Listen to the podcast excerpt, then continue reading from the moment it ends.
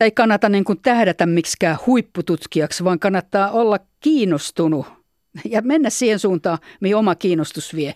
Jos liian paljon ajattelee esimerkiksi sitä, että mitkä on mahdollisuudet, että jos menen tonne suuntaan, niin saanko me sieltä rahoitusta ja jos menen toiseen suuntaan, saanko sieltä rahoitusta. Että jos on kova tämmöinen tiedonjano ja tieteen palo, niin sinne suuntaan vaan. Näin sanoo akateemikko emeriittaprofessori Riitta Hari, joka on kansainvälisesti tunnettu aivotutkija. Hän on vetänyt Aalto-yliopiston kylmälaboratorion aivotutkimusyksikköä ja Harin nimi on ollut esillä myös Nobel-veikkauksissa. Tiedätkö sinä pätkä, mikä on pääasia? Pääasia on hattu. niin, niinpä sekin, mutta minusta on pääasia se, että ruokamaita löytyvät mutta ei laittua. Leveyttä tässä täytyy hankkia, kun pituus jäi vähän kesken. Voilla parempiin päiviin. Mikäs täällä oikein naputtaa? Mutta sehän on tupa jumis mun päässä kun naputtaa. no se se sitten on tietysti. Tupajumia olette itse. Kaksi miehen kuvaa, josta toinen ei ole edes omakaan. Ja josta koko kaupunki puhuu ja pelkkää pahaa puhukin. Enkä mä yhtään sitä ihmettele. Mutta heti kun on työstä kysymys, niin molemmat ovat totisia kuin pulkkisen pässi kaivon mentyä. Joko se on syöty? Jospa minäkin vaan kysyn, vaikkei asia tietysti mulle kuulu. Akateemikko aivotutkija Riitta Hari.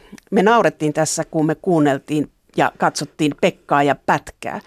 Ää, näkyykö se meidän aivoissa, jos se kuvannettaisiin? Mitä tapahtuu, kun me katsotaan elokuvaa? No totta kai kaikki ärsykkeet, mitä me saadaan maailmasta, niin ne vaikuttaa meidän aivotoimintoihin. Mutta millä tavalla, niin sitä on tietysti vaikea tietää, koska sinun mieleesi mä en pysty näkemään, mutta jossain määrin sun aivoihin. Ja itse asiassa tämmöinen elokuva, niin se on aika lailla vastaa jotain tämmöistä ihan luonnollista ympäristöä. Se on hiukan kontrolloidumpi ärsykke tälle aivotutkijan kannalta. Ja tällaisia elokuvia on käytetty viime aikoina myös aivotutkimuksessa stimulusmateriaalina, kun silloin kun ajatuksena on ollut se, että jokaisella ihmisellä on erilliset aivot, niin kuinka me voidaan yleensä ymmärtää toisiamme, että saadaanko me ulkomaailmasta tarpeeksi samanlaista informaatiota meidän aivoihin, jotta me voitaisiin sitten kommunikoida keskenämme. Ja esimerkiksi tässä tapauksessa nyt tätä Pekka ja Pätkä-leffaa nyt ei ole ainakaan mun tietääkseni ketkään käyttäneet vielä aivokuvantamisessa materiaalina. Siinä hyvä vinkki jollekin. Mutta hyvin todennäköisesti meillä molemmilla niin tämmöiset niin kuin aistin alueet, esimerkiksi kuuloaivokuori ja tu, ei tuntu aivokuori tässä tapauksessa ehkä niinkään selvästi, mutta näköaivokuori, ne reagoi aika samalla tavalla ton leffan aikana. Mutta sitten tämmöiset korkeammat aivoalueet, joissa me yhdistellään tietoa niin kuin meidän omasta historiasta ja meidän ennakko-odotuksista, niin siellä näkyisi jo paljon eroja. Todennäköisesti tällaiset kaikista hauskimmat kohdat – siellä, niin olisi meidän molempien aivoissa näkynyt sellaisina aktivaation nousuina. Niin kuin tapahtuu silloin, kun jos on hyvin ohjattu elokuva ja ohjaaja pystyy hyvin ohjailemaan kuulijoita. Riitta Hari, sä olet aivotutkija ja tehnyt sitä vuosikymmeniä, niin missä vaiheessa pystyttiin kuvantamaan se, mitä meidän aivoissa tapahtuu tiety, tietyissä tilanteissa? Koska se on ma- ollut mahdollista ensimmäisen kerran? Tämä on tietysti tapahtunut sillä tavalla pikkuhiljaa asteittain, mutta tuolla ehkä 1970-luvulla alkoi olla jo semmoisia muutamia mittauksia, että semmoisen radioaktiivisen aineen perusteella pystyttiin näkemään aktivaatioalueita aivoissa. Mutta semmoinen todellinen muutos tapahtui 1990-luvulla, jolloin tuli uusia kuvantamismenetelmiä ja muun muassa Yhdysvaltain senaatti silloin – julisti sen 1990-luvun aivojen vuosikymmeneksi, joka sitten tarkoitti sitä, että siellä Yhdysvalloissa ja sen takia sitten tietysti myös monissa muissa maissa alettiin panna entistä enemmän rahaa tähän tutkimukseen. Ja samanaikaisesti, kun tuli tällaisia niin kuin aivokuvantamismahdollisuuksia, niin iso määrä aikaisempia eläinten aivojen tutkijoita siirtyi tänne ihmisten aivojen tutkimukseen. Ja sitä kautta se niin kuin pullahti koko tämä tutkimusalue. Että se, siellä on kyllä hämmästyttävä kehitys tapahtunut näinä sanotaan 30 vuoden aikana. Miksi tämä aivotutkimus on teknisen korkeakoulun kylmälaboratoriossa eikä esimerkiksi Hyksissä tai Hussissa Helsingissä? siihen on ihan semmoinen historiallinen syy, että me siellä kehitettiin tämmöistä aivotutkimusmenetelmää magnetoenkefalografiaa, MEG, joka perustuu siihen, että meillä on semmoisessa termospullossa neste, nestemäistä heliumia, eli erittäin kylmää ainetta, joka on vain neljä astetta absoluuttisen nollapisteen yläpuolella. Siis se termospullon sisäpuolella lämpötila on miinus 269 astetta. Ja siinä sitten sinne laitetaan semmoinen anturi, joka on suprajohtava, eli erittäin herkkä aivojen magneettikentille. Sitten se varsinainen sydän siinä mittalaitteessa on semmoinen suprajohtava kvanttiinterferenssilaite, eli SQUID. Ja sellaisia oli käytetty fysiikassa jo aikaisemmin, ja se, niin kuin, se loi sen yhteyden sitten fysiikan ja aivotutkimuksen välille.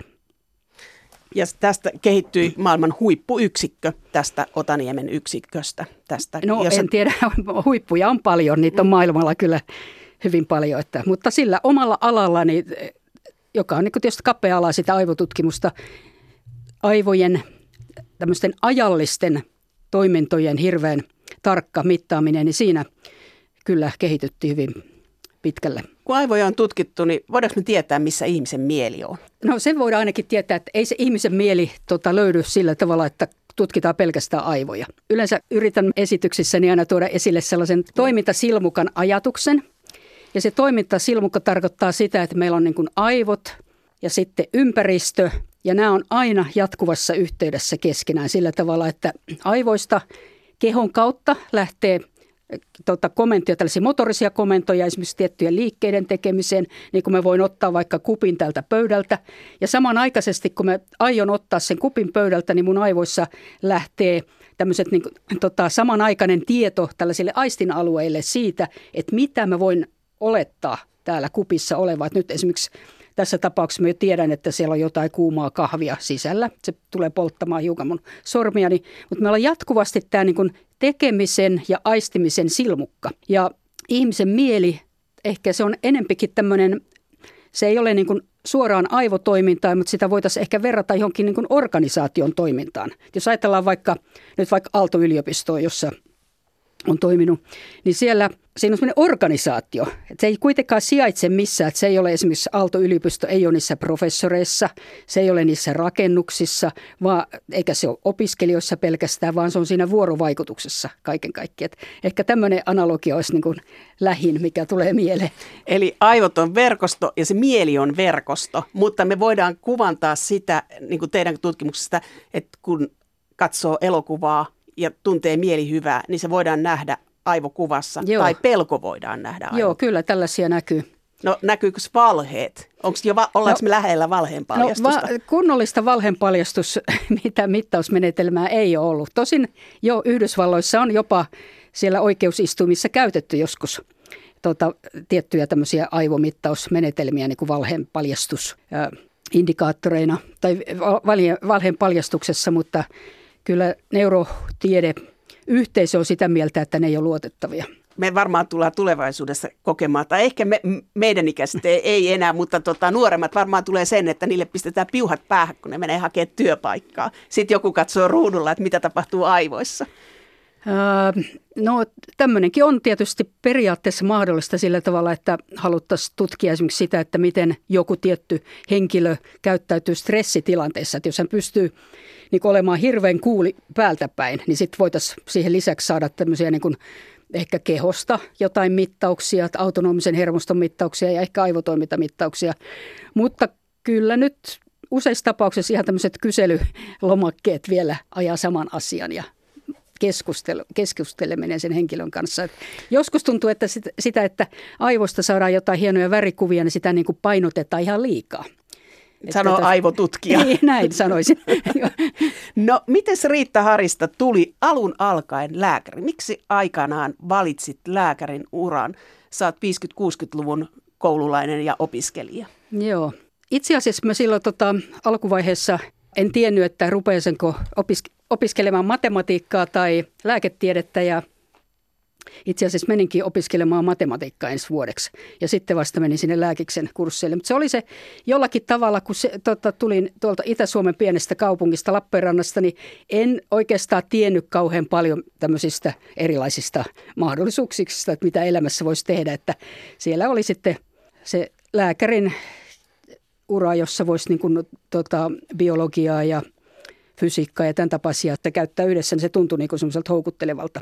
Ja sitten tied, tiesin myös, että sinne on vaikea päästä, niin se tietysti nuorta houkutteli. Oliko se kympin tyttö koulussa? En. Mä oikeastaan olin aina niin sanotusti pihalla, eli urheilukentillä kaiken aikaa. Nyt ehkä semmoinen mieluummin ysin tyttö. Okei, okay, urheileva ysin tyttö, mutta sä tähtäsit kuitenkin, sä ajattelit tätä tutkijan hommaa jo en, hyvin. en suinkaan. Että mä en edes tiennyt, että on tällaisia tällaisia uria kuin tutkijan ura. Et, et, tota, silloin kun tulin sit opiskelemaan lääketiedettä, niin heti ensimmäisellä kurssilla kyllä hakeuduin sellaiseen fysiologian laitoksella, niin kuin halusin päästä sinne erikoistyöläiseksi ja jollakin tavalla aivoja tutkimaan, mutta ei mua kiinnostanut, en mä tiennyt, että se voisi, voisi olla joku ura. Mua oli pelkästään kiinnostunut niistä aivoista, että se jotenkin sitten tämä vasta myöhemmin tuli tämä tutkijan ura mahdolliseksi. No mikä siinä aivoissa kiinnosti, koska jos ajattelee, että sä oot valmistunut joskus 60-luvun lopussa, 60-70-luvun vaihteessa, Joo. niin silloinhan aivoista ei paljon tiedetty. Sitä ennen jo mä olin joskus sitten ihan kouluaikoina ja sitten siinä tota, alkuaikoina mä olin niin kuullut hermoverkoista ja niistä sellaisista hyvin yksinkertaisista jutuista, että missä voidaan semmoisilla niin loogisilla operaatioilla selittää, että tota, otetaan kaksi neuronia eli hermosolua ja toinen sanoo, että sataa ja toinen sanoo, että paistaa ja sitten kuinka niistä tämmöisillä niin loogisilla operaatioilla voidaan saada tieto siitä, että sataa ja paistaa. Ja tämmöisestä mä olin kiinnostunut ja tota, olin myös joskus, mä muistan sen, että ihan, ihan 15-vuotiaana olin saanut tai ostanut yhden kirjan, jossa oli sit aivojen kuva ja jossa sanottiin, että muistista ei tiedetä, että minkälainen, miten se muisti toimii. Ja se mua jotenkin pohditutti, että miten se muisti toimii, mutta en ole siihen tota, ongelmatiikkaan kyllä omassa työssäni sitten palannut. Sä oot kuvannut omaa uraas niin, että sä etenit tiedemaailmassa askel askeleelta. Tämmöinen, miten tieteessäkin onnistuu, niin sehän kyllä se riippuu monesta seikasta. Yksi on tietysti semmoinen niin tieteen palo, että on niin kuin halu tehdä sitä hommaa, on niin kuin voimakas motivaatio, mutta kyllä ne ympäristöolosuhteet on tärkeitä, että se missä sä satut olemaan, minkälaisia ihmisiä, minkälaisia mahdollisuuksia, että voi olla vaikka kuinka hyvä ja kekseliäs henkilö ja jos ei se pääse toteuttamaan niitä mahdollisuuksia, niin ei siitä mitään tule. Sä aloitit 82 kylmälaboratoriossa ja olet ollut monitieteellisessä tutkimusryhmässä ja sitten johtanut sitä tutkijaryhmää, niin miten sä päädyit sinne? Oliko se sellainen, että, että, että tämä paikka tuli auki vai oliko se sattumaa? No itse asiassa oli sillä tavalla, että mä olin jo väitöskirjaa tehdessäni, jolloin mä olin tuolla fysiologian laitoksella vielä, siis Helsingin yliopiston puolella, niin mä olin tehnyt yhden osatyön kohdallani yhteistyötä teknisen korkeakoulun tämmöisen bioma- biomagnetismiryhmän kanssa, jota johti silloin professori, tai apulaisprofessori Katila. Ja sitten tota, sitten mä olin erikoistumassa tuolla äh, HUSissa, kliinisen neurofysiologia, ja sitten tämä, tämä tota, kylmälaboratorion silloinen johtaja oli Lounasmaa, niin kuin soitti minulle ja pyysi tulemaan sinne. Et se oli niin kuin kutsui, että se oli tällainen kutsusta, että ei siellä ollut mitään paikkaa avoinna. Oliko se alusta alkaen kansainvälinen tutkimusyksikkö, koska te, tehän olette saanut paljon kansainvälistä huomiota. Joo, no itse asiassa ihan tämä meidän ensimmäinen tutkimusryhmä, niin se oli vain viiden hengen ryhmä, ja eikä ne oli kaikki suomalaisia. Mutta se kylmä laboratorio sinänsä, sillä oli jo pitkät traditiot kylmäfysiikassa niin kuin kansainväl- kansainvälisissä kontakteissa, että siellä oli jatkuvasti kansainvälisiä vierailijoita. No oliko teillä alun alkaen joku päämäärä, mitä te haluatte tietää aivoista? Että mikä teillä oli tämmöinen? No t- tämmöinen, niin kuin, tällaisessa tapauksessa niin kuin se tutkimus menee niin kuin, niin kuin useasti se menee sillä tavalla, että on menetelmä ja sitten ne sisällöt, ne menee niin kuin käsi kädessä. Että, että, että voi, voi kysyä tietysti tämmöisiä tosi monimutkaisia kysymyksiä, että miten mieli toimii tai jotain, mutta jos sulla on vaan sitten se joku yksikanavainen joku laite, jolla sä tutkit yhtä kohtaa aivoista kerrallaan, niin se on sitten niinku, siinä on kauhean diskrepanssi. Että täytyy niinku koittaa sovittaa ne tavoitteet ja sitten se, ne mahdollisuudet toisiinsa ja sitten kehittää molempia samanaikaisesti. Ja tästä johtui se, että alkuun me tutkittiin oikeastaan pelkästään sellaisia niin kuin eri aistin-alueiden toiminta, että kuinka kuuloaivokuori toimii erilaisissa tilanteissa, kuinka tuntoaivokuori toimii, näköaivokuori ja hyvin varhaisessa vaiheessa tuota, myös kipu, kivun niin kuin tämmöisiä aivomekanismeja selvitettiin. Ehkä kannattaa mainita, että niin kuin se meidän laitteisto, joka meillä oli, niin tota, se oli sellainen, alkuun se oli yksikanavainen laite, josta niin kuin mitattiin sitä aivojen magneettikenttää yhdestä kohtaa pään ulkopuolet kerrallaan. Sitten sanotaan, jos ne olisi ollut vaikka ääniärsykkeitä, tai silloin kun oli vielä pahempi, että hampaaseen annettiin kipuärsykkeitä, niin annettiin vaikka 60 kertaa sähköisku hampaaseen. Sitten siirrettiin se laite toiseen kohtaan ja taas tehtiin se sama juttu. Ja tällä tavalla niin kuin kartotettiin se aivotoiminta. Ja silloin tietysti ei voitu tutkia mitään sellaisia juttuja, jotka jossa niin kuin muuttuisi se ihmisen mieli niin kuin sen, niin kuin sen tutkimuksen aikana, vaan piti sellaisia kauhean stabiileja tilanteita tutkia akateemikko Riitta Hari, kuka suostui näihin kokeisiin 60 kertaa kipua hampaisiin? No mä olin ensimmäinen itse siinä ja ei se oikeastaan kukaan muu vastustanut, kuin paitsi mun äitini sanoi, että näin ei saisi tehdä. Miksi hän vastusti? Ajattelin, että hampaat menee. Eli se on, tekniikan kehitys on mahdollistanut tämän tutkimuksen kehityksen. Niin tekninen kehitys ja sitten tämä tämmöinen niin kuin sisäl, sisällöllinen kehitys, ne menee koko ajan käsi kädessä. Et sitten sieltä sisältöpuolelta saattaa tulla joku ajatus, että olisi hienoa, kun voisi mitata tuoltakin puolelta. Ja sitten, sitten on meidän fyysikkokollegat, jotka on koittanut sitten rakentaa monikanavaisia laitteita. Ja sitten kun on tullut niitä monikanavaisia laitteita, niin me on päästy kysymään taas uudenlaisia kysymyksiä. Tässä kohdassa niin oli tämä yhteistyö just tämän tota, akateemikko Lounasmaan kanssa kerta kaikkia erinomaista, koska hän oli se niin kuin sitä laitteistopuolelta ajo sitä koko ajan eteenpäin ja sitten mä vastasin siitä sisällöllisestä aivotutkimuksesta. Emerit-professori aivotutkija Riitta Hari, mitä pidät äh, suurimpana onnistumisena itse asiassa on vaikea sanoa. Niin kuin, että, että mulla ei ole niin kuin mitään sellaista, että mä voisin sanoa, että on joku niin kuin, juttu ollut niin kuin ylitse kaiken. Siinä on ollut sellaisia muutamia asioita, joista mä oon ollut tyytyväinen. Esimerkiksi se, että jossain vaiheessa uskalsin lähteä käyttämään ihan niin kuin ensimmäisenä, tota, tai siis ryhmämme tota, lähti ensimmäisenä käyttää luonnonmukaisia ärsykkeitä näissä aivotutkimuksissa, ettei me esitetty enää pelkkiä jotain sakkiruudukkoita tai sitten jotain äänen piipahduksia niille koehenkilöille, vaan alettiin, annettiin niiden katsoa oikeita videoita tai sitten kuunnella jotakin – No minkälainen elokuva sopii aivotutkimukseen? Kyllä siinä sopii mikä tahansa. Mielellään sellainen tota, semmoinen hyvin ohjattu elokuva.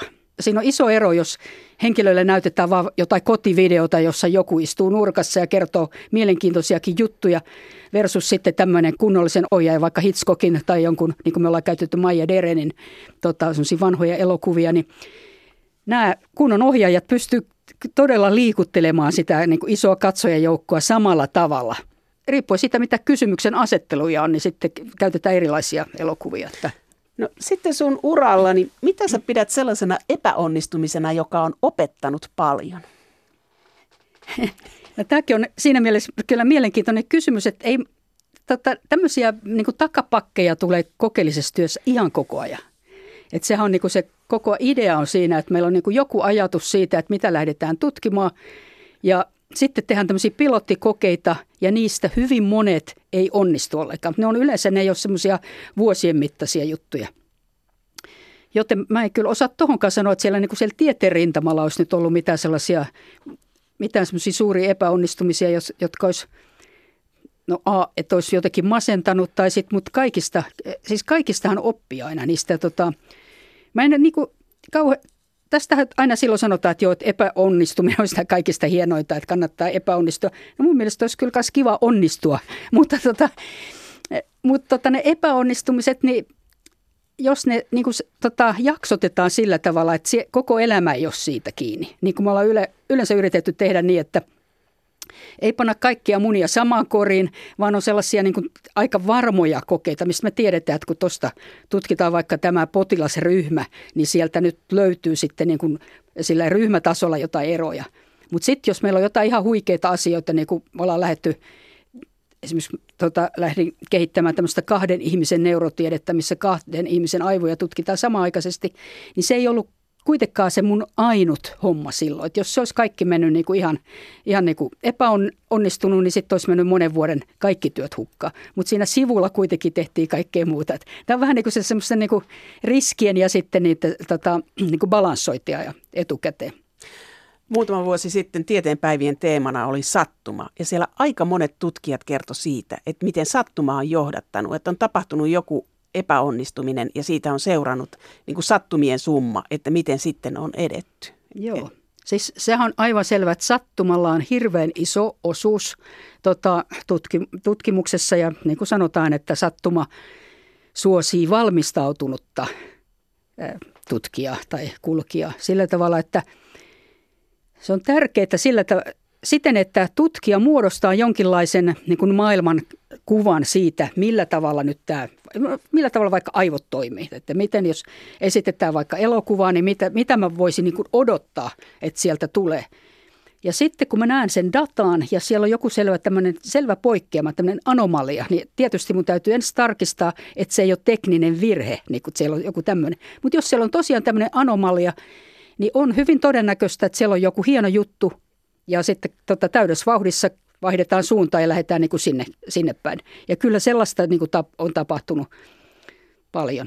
Nyt silloin, silloin on kauhean tärkeää, että esimerkiksi silloin kun tekee niitä mittauksia, niin jos on mahdollista, että seuraa itse niitä mittauksia siinä jo niin kuin online ja sitten näkee heti siellä, että mit, mitä tapahtuu. Sillä tavalla on monta uutta ajatusta tullut kyllä.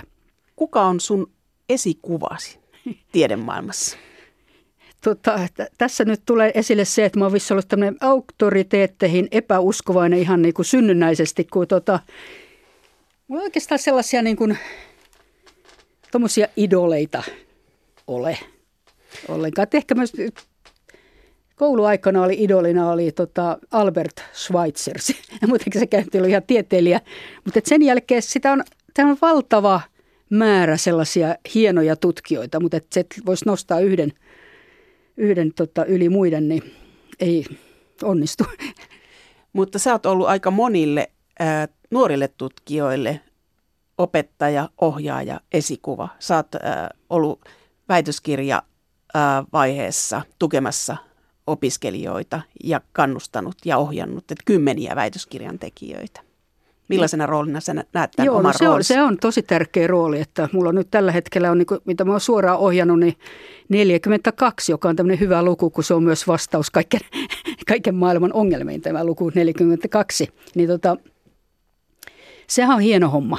että se on se, mitä mä niin kaikista eniten kaipaankin nyt, kun mä oon ollut tota vajaa kaksi vuotta tota emeriittana, on sellainen suora kontakti niin kuin päivittäin sellaisiin nuoriin tutkijoihin – koska niissä keskusteluissa sitten aina tulee niitä uusia ajatuksia ja, ja yhdessä, yhdessä sitä tutkimusta viedään eteenpäin. Riitta Hari, sä oot Suomessa kansainvälisesti tunnettu tutkija, yksi siteeratuimpia, kuulut sadan siteeratuimman joukkoon, mutta sitten sulla on myöskin perhe, niin mitä 70-luvulla, kun lapset oli pieniä, niin miten sä järjestit arkesi? Lapset syntyi silloin, kun olin aika nuori vielä ja tota, ehkä huomattavasti paljon jaksavaisempi kuin jos lapset olisi syntynyt vasta, kun olisin ollut vaikka 30-vuotias tai sillä tavalla. Niin tota, tuntui, että se kyllä meni kohtalaisen hyvin. Meillä oli niin kuin molemmat vanhemmat, olimme tutkijoita ja silloin meillä oli mahdollisuus järjestää meidän työaikoja sillä tavalla, että meillä oli vuosikausia oli tämmöinen niin kuin, tota, lastenhoitosysteemi toisen perheen kanssa, jossa myös oli kaksi lasta ja meillä oli hoitaja kuuden tunnin ajan ja sillä tavalla sitten me kaksi vanhempaa sitten vähän limitettiin niitä työaikoja, että kyllä se siinä onnistui. Oliko teillä harrastusrumpaa niin kuin no nykyisin on? Ei, ei sellaista harrastusrumpaa ei kyllä ollut. Ei kyllä sitä sen tapaista kuin mitä vaikka lapsenlapsillakin jo nyt on. No sit sä oot antanut jossakin myös neuvoja, että miten arki järjestetään, kun oli naisjohtajilta kysytty, niin kerro mitä neuvoja sä annat nuorille. Se oli ehkä tämä, mä sanoin, että, että hanki siivoo ja, ja tota, sitten no tietysti se, että kaikki, kaikki ei voi olla täydellistä, että jos, jos sä teet tutkimusta täysillä, niin sä et ehdi kyllä käydä ihan kaikissa kulttuuririennoissa tai koti ei voi olla niin siistiä kotona johtamisen rinnalla, niin sä oot johtanut tutkimusyksikköä, niin mikä sun punainen lanka johtajana on ollut, tämmöisen tutkimusryhmän johtajana on ollut? Voisin sanoa sillä tavalla, että vuosikausia, ihan tuonne sanotaan vuosituhannen vaihteeseen asti, niin mä en oikeastaan niin kuin kokenut itseäni miksikään johtajaksi. Mä olin niin kuin siinä, voisin sanoa mieluummin tiimin vetäjä. Ja tota siinä, että on semmoinen niin kuin porukka, jossa tehtiin yhdessä sitä. Ja nyt sitten oikeastaan vähän niin kuin olosuhteiden pakosta niin kuin yliopistomaailmassakin on lähtenyt tulemaan semmoinen, että on niin kuin lähdetty virtaviivaistamaan näitä kaikkia linjauksia, että on tämmöistä vähän niin kuin linjajohtamista, että jokaisella on aina pomo ja se, ne pomot on niin kuin jotenkin jalkautettu sinne hirveän matalalle tasolle, että siellä on esi, esimiehiä, jota mä itse asiassa pidän aika huonona, koska se jossain määrin on huonontanut niin kuin tätä tiimityöskentelyä. Eli ja, tässä ennen oli paremmin, että, no sen, että se, tutkijat oli vapaampia. Niin, tai... ja, niin ja sitten oli, joo, ja sitten tätä just, että, että tota, ei ollut ehkä se hierarkia niin suuri, että tässä on niin kuin mun mielestä, en tiedä jos nyt tätä on parannettu, mutta esimerkiksi tuolla omassa yliopistossani tota, muutama vuosi sitten, niin siellä annettiin, haluttiin antaa tulospalkkioita – pelkästään professoreille. Ja siitä keskusteltiin siitä, että voitaisiinko ne antaa aina niille tutkimusryhmille, joko jakaa kaikille tai sitten niin kuin tutkimusryhmien resurssien parantamiseksi, mutta se ei ollut mahdollista. Ja mun mielestä tämä on niin kuin tosi huono linjaus, koska kannattaisi niin kuin kaikin tavoin niin kuin tämmöisen niin kuin johdonkin vahvistaa tämmöistä tiimihenkeä, niin kun tiimithän ne tekee niin kuin sen työn ja sitten ne pääsee parempiin tuloksiin. Että tämä johtamisessa niin johtamisessa tietysti tärkeä asia on se, se sitten, että täytyy koittaa saada rahoitusta ja koittaa välillä taistella tota resurssien puolesta. Mutta mukavintahan se on niin kuin toimia niin kuin tutkimusryhmässä yhtenä henkilönä sitten ja sitten jossain niin kunnioitus kaik, kaikilla osapuolilla niin kuin kaikkia kohtaa eikä, eikä niin kuin sitten vain yhteen suuntaan. Onko tämä aikaisemmin ollut selvempää tämä rahoitus, jos ajattelee 80-luvun alkupuolta ja 2010-lukua, niin onko rahoituksen suhteen ollut parempi? No tota, äh, rahoitus parempi. No va- vaikea sanoa siitä, mutta että nythän tutkijat on aika paljon semmoisia vähän niin kuin yksityisyrittäjiä, että niiden täytyy jokaisten niin kuin hankkia se oma rahoitus ja sitten – hakea ja mainostaa itteensä, niin kuin myydä itteensä, pizzata, pizzata ja, tota, ja sitten tulee sitten aika paljon välillä tämmöistä vähän niin kuin kuplahommaakin. Tässä on niin vaihteluja ollut tässä rahoituksessa, että se ongelma hyvin useasti on se, että rahoitus on pirstaleista, että sitä haetaan monesta paikasta ja sitten siinä on se, että tai mä oon niin vähän eri mieltä siitä, että millä, millä tuota periaatteella pitäisi rahoitus aina antaa, koska monessa paikassa se annetaan aina parhaimman tutkimussuunnitelman mukaan. Ja se saattaa olla semmoinen, että joku, joku on niin hyvä kirjoittaja, että se lukija liikutuksesta itkee, kun se lukee niin tota, hyvää tutkimussuunnitelmaa. Mutta se ei tarkoita, että tämä henkilö on niin kaikista paras tutkija. Että siinä pitäisi pikkasen enempi pitää niin kuin sellaista perutuspeiliä, että katsoa, että mikä se on ollut se aikaisempi saavutus sillä henkilöllä. Joskus sanotaan, että se sitten tota, ei sovi nuorille tutkijoille, mutta niillä voi vaikka katsoa sitä, että miten hyvin hän on toiminut, kun hän on ollut kioskissa myyjänä tai mitä tahansa tällaista. Että, että se, että hirveän paljon menee ihmisiltä aikaa näiden hakemusten tekemiseen ja useasti monessa paikassa on – hirveän matalia niin kuin ne tota, prosentit, että ketkä saa läpi. Et esimerkiksi tuolla Euroopan tiedesäätiössä, joka on loistava rahoitusinstrumentti, niin siellä se on ollut jotain ehkä 14 prosentin luokkaa. Ja nyt justiinsa luin, että koneen säätiö antoi jollekin alle kuudelle prosentille niistä hakijoista. Että voisi ajatella, että kuinka paljon resursseja menee siihen, kun ihmiset tekevät niitä hakemuksia. Että kun jokaisen pitää niin kuin hankkia ne, tota, jos on tämmöinen tilanne, että jokaisen pitää hankkia ne rahansa ja olla tosiaan yksityisyrittäjä, niin se nyt on ehkä jees, mutta se ei ole kaikille sopiva. Että me niin kuin menetetään siinä tota, semmoisia tärkeitä pellepelottomia, jotka kerta kaikkia ei viitsi lähteä siihen rumpaan. Ja ja tota, silloin, vaikka tämä näyttää tosiaan niin kuin yliopiston tasolta sellaiselta hienolta virtaviivaistetulta systeemiltä, niin se ei välttämättä ole tehokkain tapa sen tutkimuksen tekemiseen. Riitta Hari, onko yliopistomaailmassa, näkyykö se, että naiset on suhteessa siihen, miten paljon naisia on yliopistomaailmassa tai tutkimusmaailmassa, niin naisia on myös näiden tutkimusryhmien johtopaikoilla? No, mä en osaa tuohon sanoa, mulla ei mitään tilastoja siitä jos mä en sano nyt niin kuin tältä yliopistosta, mutta sanotaan niin kuin tieteessä yleensä, että kyllähän se on niin kuin jossain määrin miehinen maailma. Että esimerkiksi tässä on tämmöinen hauska esimerkki. Pari vuotta sitten, kun täällä on tämmöinen tutkijakoulu tällä tota Brain and Mind, tämän niin kuin aivotutkimuksen alueella, koko tänne niin pääkaupunkiseutua kattava. Ja, ja tutkijakoululaisilla oli tämmöinen vuotuinen kurssi, missä he olivat saaneet itse ehdottaa luennoitsijoita. Ja sitten siellä oli loppujen lopuksi kaikki luennoitsijat oli niin kuin siellä tota, paneelissa. Niin se oli tämmöinen all male panel. Siellä oli yhdeksän miestä eikä yhtään naista siinä. Ja ja siinä, tota, vaikka tässä tutkijakoulussa on enempi naisopiskelijoita kuin miesopiskelijoita. Mun mielestä tämä kuvastaa vielä sitä, että esimerkiksi vanhempien tutkijoiden täytyy niin kuin aktiivisesti sanoa, että hei, ootko se ihan varmasti ajatellut, että on muitakin henkilöitä, on mahdollista kutsua kuin nämä samat naamat tänne joka kerta.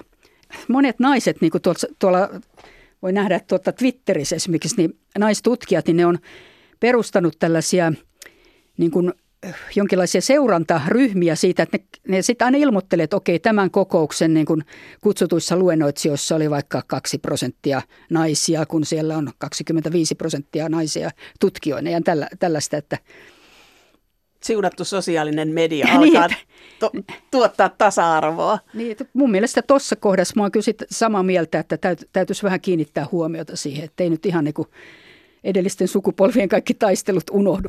Miten tämä tutkimustyö yleensä, jos ajattelee 80-luvulta 2010-luvulla, niin mikä tutkijan työssä on muuttunut? No ehkä ainakin yksi asia on se, että mitä mä muistan, että silloin, just silloin 80-luvun alussa, niin tota, heti jos sä sait vaikka tämmöisen tutkimusassistenttuurin, sen, niin sä olit niin kuin aikuinen tutkija ja sä olit niin kuin riippumaton tutkija – ja tota, nyt mitä on, tapahtuu, niin tota, siinä samassa vaiheessa, tähän niin tämmöinen tutkimusassistenttuuri, niin oli sen saat, niin kuin saada sellainenkin, joka ei ollut väitellyt vielä. Niin siinä vaiheessa ne nyt vielä ovat sitten niin kuin, tavallaan niin kuin tutkijakoulutettavia koko ajan, nämä henkilöt. Että tämmöinen niin kuin tieteellinen lapsuus on kauheasti pidentynyt. Ja silloin tietyt edut, koska silloin tietysti 80-luvun ja silloin niin tota, että oli vapautta, mutta ei ollut ohjausta – ja sitten niin kuin se taso niin kuin ei ollut niin hyvää. Että ei näissä ole niin kuin nämä kaksi puolta aina, että, tota, että toisaalta kun se oli vapautta, niin saattoi tulla niin kuin hyvin, hyvin omituisia ajatuksia ja jotain mielenkiintoisia juttuja, aivan uutta, ehkä melkein todennäköisemmin kuin sitten sille yksittäiselle henkilölle nyt, jos on hirveän tiukassa ohjauksessa. Tämä on kiinnostava tämä ajatus, liian pitkä tieteellinen lapsuus tai nuoruus, että Joo. minkä ikäisenä ihminen, ihminen pääsee tutkijana sellaiseen itsenäiseen asemaan se on korkeampi kuin aikaisemmin. Joo, kyllä se on. Ja tota, se on sillä tavalla, että sitä katsotaan vielä, että, että vielä jopa sellaisia nuoria professoreita, niin niilläkin pitäisi olla joku mentori siellä vielä, joka sitä aina opastaisi niitä. Että se on jotenkin tar- Mistä tämä johtuu? Tästä on niin kuin semmoinen, tota, jos mä sanon vielä taustaksi, että esimerkiksi Yhdysvalloissa on tehty semmoinen tutkimus, katsottiin, että minkä ikäisiä on nämä NIH, eli National Institute of Health, tota, paikka, tota, paikallinen tota, terveyden tutkimus, tämmöinen instituutti, verkosto, niin niiden antamat apurahat, niin ne apurahojen saajat. Ja silloin vuodesta 80, niin tota, silloin se huippu oli jossain 35 vuoden iässä, milloin, minkä ikäisiä ne oli. Ja nyt sitten vuonna 2010 niin se oli muuttunut sille, että huippu on jossakin lähempänä 50 vuotta ja se, niin kuin se, se oli semmoinen tasainen tota, taso jostakin alle 40 vuodesta 55 vuoteen. Et sit, et siinä, et siinä on yksi syy on tietysti se, että Yhdysvalloissa niin on poistunut pakollinen eläkeikä, että siellä on niin kuin, tota, pitempään henkilöitä hommissa, mutta se ei tietysti selitä sitä ihan sitä huippua siellä. Mutta siinä on joku kanssa tämmöinen suhtautuminen, että ne pidetään niin kuin liian pitkään narussa. Onhan se tietysti, jos ajatellaan ihan niin kuin tavallista meidän elämää, että jos ajatellaan tota 70-lukuun, niin ihmiset muutti pois kotoa heti tota, niin kuin opiskelemaan 18-vuotiaana ja nykyään ihmiset, tota, lapset, nuoret on vähän pitempään kotona ennen kuin ne lähtee. Se on niin kuin kaiken kaikki tuntuu, että nuoruusikä on vähän pidentynyt. Mutta se on aika moinen muutos, että jos se on ää, noussut kolmesta viidestä viiteen Niin se, se, huippu, se, niin se huippu ei ollut ihan 50, huippu oli ehkä se, niin no, kyllä se oli, joo, kyllä se oli alle, joo. Yli 45 vuotta. Että mun mielestä kyllä pitäisi sitten silleen, että kun tutkija on niin kuin väitellyt, toivottavasti sitten jossain 30, 30 ikävuoteen mennessä ja sitten käynyt kaksi tällaista postdoc-kautta, niin 35-vuotiaana pitäisi kyllä olla sitten semmoinen niin kuin täysin riippumaton ja oma. Olitko sinä itse riippumaton kolmevitosena? No tota, kolme vitosen. No mä olin, silloin, mä, silloin mä olin erikoislääke, mä olin erikoistunut ja sitten just olin ehkä vuotta ennen niin siirtynyt tuonne Otaniemeen sitten. Omat rahat oli, että siinä mielessä mä olin riippumaton kyllä. Omilla rahoilla niin, tutkia. niin, niin tota. Hankit itse tutkimus, tutkimusrahat. Joo. Sitten tieteeseen liittyy sellainen kuin etiikka. Ja mulla on se kuva mediamaailman kautta, että tieteen etiikasta puhutaan nyt enemmän kuin aikaisemmin. Mitä saa tehdä, mitä saa tutkia, mikä on eettisesti oikein. Riitta-Hari, oletko aivotutkijana joutunut sitä pohtimaan, että mikä on eettisesti oikein, jos ajattelee, että tutkitaan aivoja, niin siinähän on myös mahdollisuus, mitä enemmän tiedetään, sitä suurempi mahdollisuus myös manipulaatioon. Joo, ilman muuta Nämä on niin kuin tärkeitä asioita. Ja ennen kuin voi tehdä tämmöisen aivotutkimuksen, esimerkiksi laboratoriossa koehenkilömäärälle, niin täytyy olla eettisen toimikunnan antama lupa. Sitä ei ollut silloin ihan alkuaikoina, mutta tuosta 1990-luvulta lähtien. Ja yliopistoissa on omat semmoiset, tai sitten esimerkiksi täällä HUS-sairaanhoitopiirissä semmoiset omat toimikunnat. Sinne pitää lähettää tota, anomus ja kertoa, että mitä tehdään ja, ja millä tavalla. Ja, se, niissä toimikunnissa on sekä asiantuntijajäseniä että tota, maalikkojäseniä ja sitten sieltä niin annetaan se, siinä mielessä lupa. No se on niin yksi asia, että ei saa tehdä mitään niin epäeettistä näille henkilöille. Sitten seuraava juttu on tietysti se, että voidaan niin muutenkin tehdä epäeettistä. Että esimerkiksi tota, saattaa olla, että tämmöisissä, tai aina tapahtuu, että näistä tulee sattumalöydöksiä näissä tutkimuksissa, kun on kohtalaisen tarkka, löytyy vaikka joku aivokasvain tai sitten ehkä jotain selviä merkkejä jostain tota, edessä olevasta sairaudesta. Ja Näistä syistä myös näiltä koehenkilöitä etukäteen kysytään, tai siinä semmoisessa suostumuskaavakkeessa, että mitä tehdään, että jos löytyy jotakin, niin ilmoitetaanko heille vai haluaako he olla tietämättömiä. Jos siellä on joku aivokasvain tai muu, niin niistä me sitten aina heti konsultoidaan alan asiantuntijoita ja sitten tutkimuksesta vastaava tutkija, tota, se päätutkija ottaa yhteyttä näihin henkilöihin. Et se on yksi, yksi asia, mutta sitten, sitten tämä, minkä vielä mainitsit, että sitten kun tiedetään enempi aivoista, niin sitten voidaan myös jotain vahinkoa aikaan saada, niin se, sitä on niin kuin vaikeampi ottaa kyllä huomioon, koska tuntuu, että aina niin kuin sitten tätä tämmöiset niin kuin pahantekijätkin, niin ne, nekin on aika vikkeliä niissä, niissä käänteissä, että mutta tällä hetkellä – nyt on niin kuin vaikea tietää, että millä, millä tavalla voitaisiin väärinkäyttää. Ainut on niin kuin tämä tämmöinen niin kuin tavallaan niin kuin kaupallinen käyttö. Vähän niin kuin tämmöistä pseudotieteellinen kaupallinen käyttö, että esimerkiksi työnantaja vaatisi, joka ei ole mahdollista esimerkiksi Suomessa ainakaan, enkä meitä vaatisi, että työntekijän täytyy ensin mennä johonkin aivotutkimukseen ennen kuin hänet voidaan ottaa koehenkilöksi. Oletko Riitta Hari koskaan törmännyt tutkimuseettiseen ongelmaan, että olet joutunut miettimään, että voiko tätä tutkia, että onko tämä eettisesti oikein?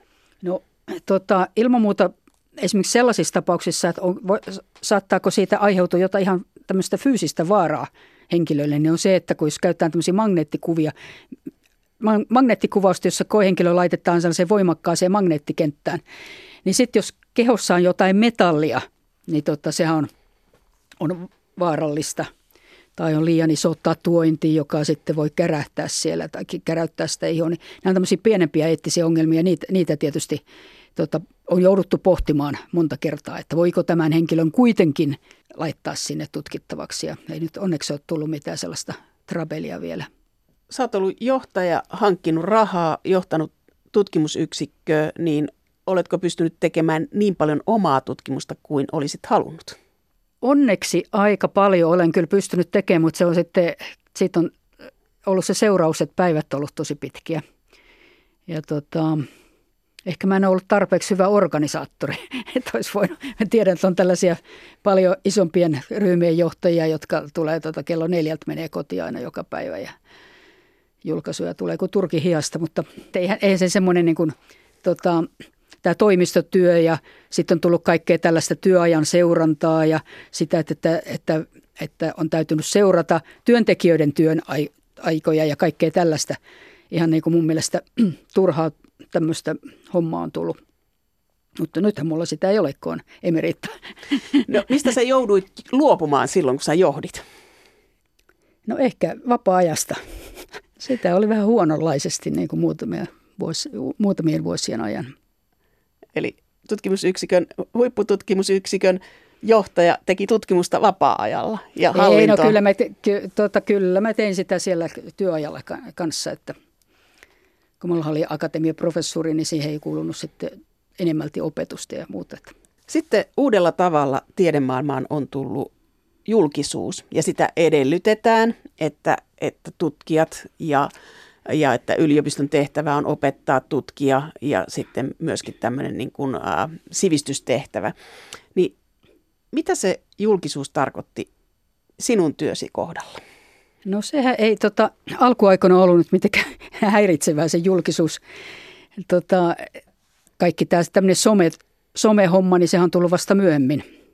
Ja sä olet viime vuosina ollut aika, tässä teillä on ollut myöskin Twitter, tempaus tässä ihan lähiaikoina. Joo, no nämä mun entiset kollegat, tota, postdocit siellä tota, Otaniemessä, niin järjestivät maailman ensimmäisen Twitter-konferenssin aivotutkimuksesta.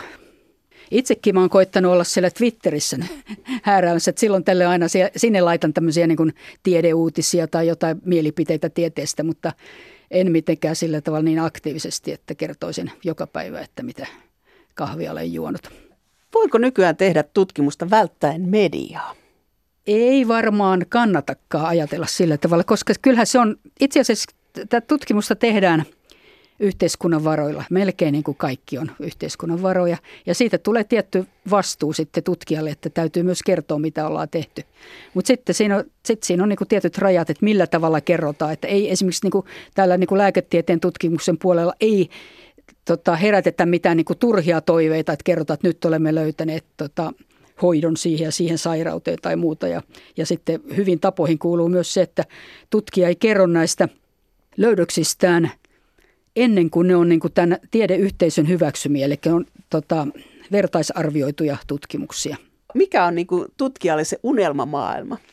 No tutkijan unelma on, että se voi tutkia, sillä on kontakteja muihin tutkijoihin, sillä on vapaus vaihtaa niin kuin sitä suuntaa. Jos mulla on niin kuin semmoinen tutkimusaihe, niin voi olla, että mä oon ensin ehdottanut jotain aika tyhmää aihetta, mutta sitten just tästä sattumasta johtuen me löydän, tulee joku, tuntuu, että toiseen suuntaan pitää mennä, niin että on mahdollista vaihtaa sitä suuntaa. Ja sitten kyllähän siinä on se, että